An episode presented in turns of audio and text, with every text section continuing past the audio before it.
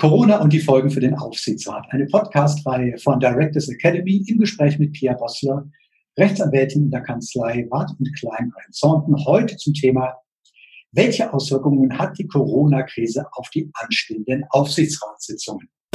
Directors Academy, der Podcast für den Aufsichtsrat. Schönen guten Tag, Frau Bossler. Hallo, Herr Kerscher. Dürfen denn Aufsichtsratssitzungen in diesen Zeiten überhaupt noch abgehalten werden? Also erstmal zu der Möglichkeit, physisch Aufsichtsratssitzungen abzuhalten. Zu der Online-Variante kommen wir sozusagen später. Solange kein Versammlungsverbot existiert, das auch kleinere Versammlungen sozusagen umfasst, solange wir sozusagen hier keine Verschärfung haben, die auch entsprechende Aufsichtsratsstärken umfasst, haben wir hier kein grundsätzliches Verbot, physisch uns zu versammeln, solange wir die entsprechenden Vorsichtsmaßnahmen, die die Bundesregierung und die entsprechend das Gesundheitsamt haben verlauten lassen, solange wir die einhalten. Also zum Beispiel einen Mindestabstand von 2 Metern, entsprechende Hygienemaßnahmen und so weiter. Denn auch Arbeitswege bleiben ja erlaubt. Das heißt, auch zu Aufsichtsratssitzungen darf man auf die Straße und anreisen. Die Abstandsregel hatten Sie gerade angesprochen, aber welche Vorkehrungen sind denn darüber hinaus zu treffen, damit Aufsichtsratssitzungen sicher stattfinden können? Also, man muss da mit Sicherheit einfach den Einzelfall betrachten. Haben wir Aufsichtsratsmitglieder in Risikogruppen beispielsweise, dann wird mit Sicherheit eine Aufsichtsratssitzung, wie wir sie jetzt kennen, so nicht ohne weiteres möglich sein. Haben wir das nicht? Haben wir Aufsichtsratsmitglieder, die anreisen müssen? Wenn ja, woher reisen die an?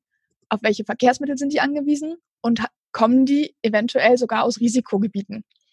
Sind sie vielleicht sogar in Quarantäne, weil sie mit irgendwem Kontakt hatten? All diese Besonderheiten müssen wir hier mit Sicherheit abwägen und entsprechend Vorkehrungen treffen. Ansonsten obliegt es dem Aufsichtsratsvorsitzenden als Leiter der Aufsichtsratssitzungen, entsprechende Vorkehrungen zu treffen, einen Ort auszuwählen, einen Raum auszuwählen, in dem Abstandsregelungen eingehalten werden können, dafür Sorge zu tragen, dass Desinfektionsmittel bereitstehen und im Zweifel auch jemanden darauf hinzuweisen, dass er bitte das Händeschütteln unterlassen soll beispielsweise. Unter welchen Voraussetzungen können denn Aufsichtsratssitzungen per Videokonferenz abgehalten werden? Das ist ganz grundsätzlich möglich. Das Gesetz enthält hier eine entsprechende Öffnungsklausel. Es ist tatsächlich sogar möglich, auch Pflichtaufsichtsratssitzungen per Video abzuhalten. Das heißt, man muss bei börsennotierten Gesellschaften mindestens 2 Aufsichtsratssitzungen pro Kalenderhalbjahr veranschlagen und diese abhalten. Hier kann man tatsächlich sogar diese Aufsichtsratssitzungen per Videokonferenz abhalten. Alleine die Möglichkeit, Beschlüsse zu fassen, ist hier eingeschränkt. Und zwar gibt es hier ein Widerspruchsrecht jedes einzelnen Aufsichtsratsmitgliedes, einer Beschlussfassung per Videokonferenz zu widersprechen. Damit haben wir zwar theoretisch die Möglichkeit, so gut wie jede Aufsichtsratssitzung per Video abzuhalten, faktisch aber eine Beschränkung dadurch, dass man, solange sich nicht alle Aufsichtsratsmitglieder einverstanden erklären, hier Widerspruchsrechten begegnen könnte. Also wenn ein Aufsichtsratsmitglied widerspricht, kann die Aufsichtsratssitzung nicht per Videokonferenz stattfinden? Die Aufsichtsratssitzung an sich schon, es kann kein Beschluss gefasst werden. Die Umkehrfrage ist jetzt, inwiefern kann man ein solches Widerspruchsrecht überhaupt noch ausüben, ohne gegen seine Sorgfaltspflichten zu verstoßen in der aktuellen Situation, wo es vielleicht gar nicht anders möglich ist, Beschlüsse zu fassen als auf diesem Wege. Da muss man dann im Einzelfall gucken, was möglich bleibt. Vielleicht noch ein kurzer Hinweis zu den Aufsichtsratssitzungen per Videokonferenz.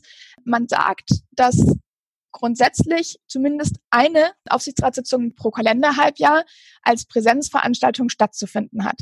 Das ergibt sich aus der Gesetzesbegründung. Denn der Gesetzgeber geht davon aus, dass im persönlichen Dialog eine ganz andere Dynamik entsteht. Und hier muss man beachten, dass zumindest das eigentlich zu fordern ist. Mit Sicherheit auch das ist angesichts der momentanen Umstände ein bisschen disponibel und im Einzelfall zu beurteilen. Also 2 Aufsichtsratssitzungen pro Kalenderhalbjahr müssen stattfinden. Eine kann per Videokonferenz stattfinden. Richtig. ganz grundsätzlich. Das ist ja immer das Schöne bei uns Juristen. So ganz eindeutige Antworten kennen wir selten. Also ganz grundsätzlich und pauschal kann man das für zumindest börsennotierte Gesellschaften so sagen. Ja, bei nicht börsennotierten Gesellschaften können die Aufsichtsratsmitglieder auch per Beschluss überhaupt die Pflichtsitzungen auf eine pro Kalenderhalbjahr herabsetzen. Habe ich denn als Aufsichtsratsmitglied die Möglichkeit, auch auf einer Präsenzsitzung zu bestehen, wenn eine Videokonferenz zu einer Videokonferenz eingeladen wird? Also als einzelnes Aufsichtsratsmitglied habe ich diese Möglichkeit ganz grundsätzlich nicht. Der Aufsichtsrat als Organ hat die Möglichkeit, eine Entscheidung des Aufsichtsratsvorsitzenden darüber, dass eine Aufsichtsratssitzung per Videokonferenz stattfinden soll, abzuändern durch Mehrheitsbeschluss und entsprechend eine Präsenzsitzung zu veranschlagen. Auch da muss man natürlich beachten, dass gesetzliche Vorschriften dagegen nicht verstoßen werden darf. Wenn der Aufsichtsratsvorsitzende aber nun zu einer Präsenzsitzung einberuft, haben die Aufsichtsratsmitglieder auch zwingend zu erscheinen. Ist das so? Ganz grundsätzlich müssen die Aufsichtsratsmitglieder bei den Aufsichtsratssitzungen auch anwesend sein. Das ist richtig. Das ist Teil ihrer Pflichterfüllung. Und wenn sie nicht anwesend sind, ohne triftigen Grund, dann verstößt das gegen ihre Sorgfaltspflichten. Hier muss man sagen, unter den besonderen Voraussetzungen, wenn ein Aufsichtsratsmitglied tatsächlich nicht erscheinen kann, weil es zu einer Risikogruppe gehört, weil es den Weg nicht bestreiten kann, weil Sicherheitsvorkehrungen nicht getroffen wurden, auf die momentan sozusagen jeder ein Recht hat, dann kann es auch im Einzelnen pflichtgemäß sein, nicht teilzunehmen und darauf zu bestehen, sich zum Beispiel per Videokonferenz zuschalten zu lassen. Auch das ist nämlich möglich, eine sogenannte gemischte Beschlussfassung, dass beispielsweise die Hälfte des Aufsichtsrats in Präsenz miteinander versammelt ist und andere Aufsichtsratsmitglieder per Videokonferenz zugeschaltet werden. Frau Bossler, da Sie ja als Juristen immer sagen, ja, es kommt drauf an, so eine Frage zu dem gesetzlich vorgesehenen Mindestsitzungstonus, der ja in Paragraph 110 Aktiengesetz festgehalten ist. Ergeben sich in der gegenwärtigen Lage Besonderheiten für diesen Mindestsitzungstonus? Das ist normalerweise so, dass auch per Videokonferenz abgehaltene Aufsichtsratssitzungen im Sinne dieses Mindestturnus sein können oder für den Mindestturnus zählen. Wie weiterhin schon ausgeführt, ist es so, dass man mindestens eine Sitzung pro Kalenderhalbjahr zwingend als Präsenz braucht, eigentlich. So viel zu dem juristischen eigentlich. Da haben wir mit Sicherheit aktuell aufgrund der Situation ein bisschen Handlungsspielraum und können eben, wenn aufgrund zwingender Umstände es schlicht nicht möglich ist, im nächsten halben Jahr eine Präsenzsitzung abzuhalten, hier ausweichen und diese besonderen Gründe dafür anführen. Um entsprechend sich zu exkulpieren, sollte man darauf achten, das entsprechend zu dokumentieren, welche Gründe dafür gesprochen haben, hier eine Videokonferenz abzuhalten. Was in diesem Zusammenhang noch zu beachten ist, ist, dass das mit dem Sitzungsgeld jeder als Aufsichtsratsmitglied für eine Aufsichtsratssitzung erhält. Das kann hier noch ganz problematisch sein. Da ist es nämlich so, dass Satzungsregelungen, jetzt sind wir bei der Satzung, dafür maßgeblich sein dürften, ob entsprechend hier ein Sitzungsgeld gewährt wird oder nicht. Das ist allerdings nicht ganz unstreitig und könnte aufgrund der aktuellen Situation tatsächlich zu Streitigkeiten führen. Hier müsste man dann im Einzelfall genauer hinsehen.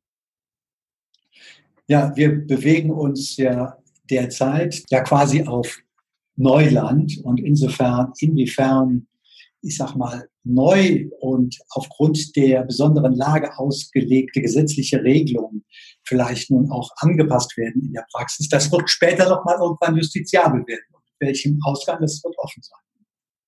Letztlich haben wir noch nie eine vergleichbare Situation gehabt. Dementsprechend ist auch Rechtsprechung dazu, die wirklich einschlägig und vergleichbar wäre, bisher nicht zu finden. Hier werden mit Sicherheit Präzedenzfälle neu geschaffen werden.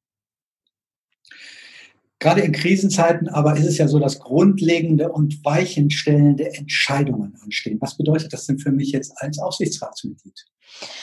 Also grundlegende und weichenstellende Entscheidungen haben natürlich immer auch so an sich, dass sie entsprechend grundsätzlich öfter die Zustimmung des Aufsichtsrats erfordern. Hier kann der Vorstand eben nicht einfach so durchregieren, sondern muss im Zweifel öfter den Aufsichtsrat befragen als jetzt im gewöhnlichen Geschäftsbetrieb, wo nichts Außergewöhnliches passiert. Das ist das Erste. Das Zweite ist, dass man hier mit Sicherheit gerade eine Situation hat, in der der Aufsichtsrat ganz besonders gut hinschauen sollte, um seinen Aufsichtspflichten gerecht zu werden. Denn gerade die aktuelle Situation erfordert mit Sicherheit die ein oder andere anspruchsvolle und komplexe Entscheidung, die einer entsprechenden Überwachung zwingend bedarf. Frau Bossler, lassen Sie uns unser Gespräch noch einmal zusammenfassen. Was muss ein Aufsichtsratsmitglied nun beachten, um seinen Sorgfaltspflichten gemäß § 116 Aktiengesetz gerecht zu werden? Welche Überlegungen haben in sein Handeln einzufließen? Zuallererst können wir zusammenfassen, die Teilnahmepflicht für Aufsichtsratsmitglieder an den Aufsichtsratssitzungen teilzunehmen bleibt bestehen. Hier kann man gegebenenfalls darauf bestehen, auf alternative Kommunikationswege zurückzugreifen. Im Einzelfall können sogar Beschlüsse per E-Mail, per Telefax, per WhatsApp sogar gefasst werden. Hier gibt es weitreichende Möglichkeiten, aber die Pflicht, hier weiter seine Aufsichtsfunktion wahrzunehmen und an den Sitzungen des Aufsichtsrats teilzunehmen, bleibt bestehen.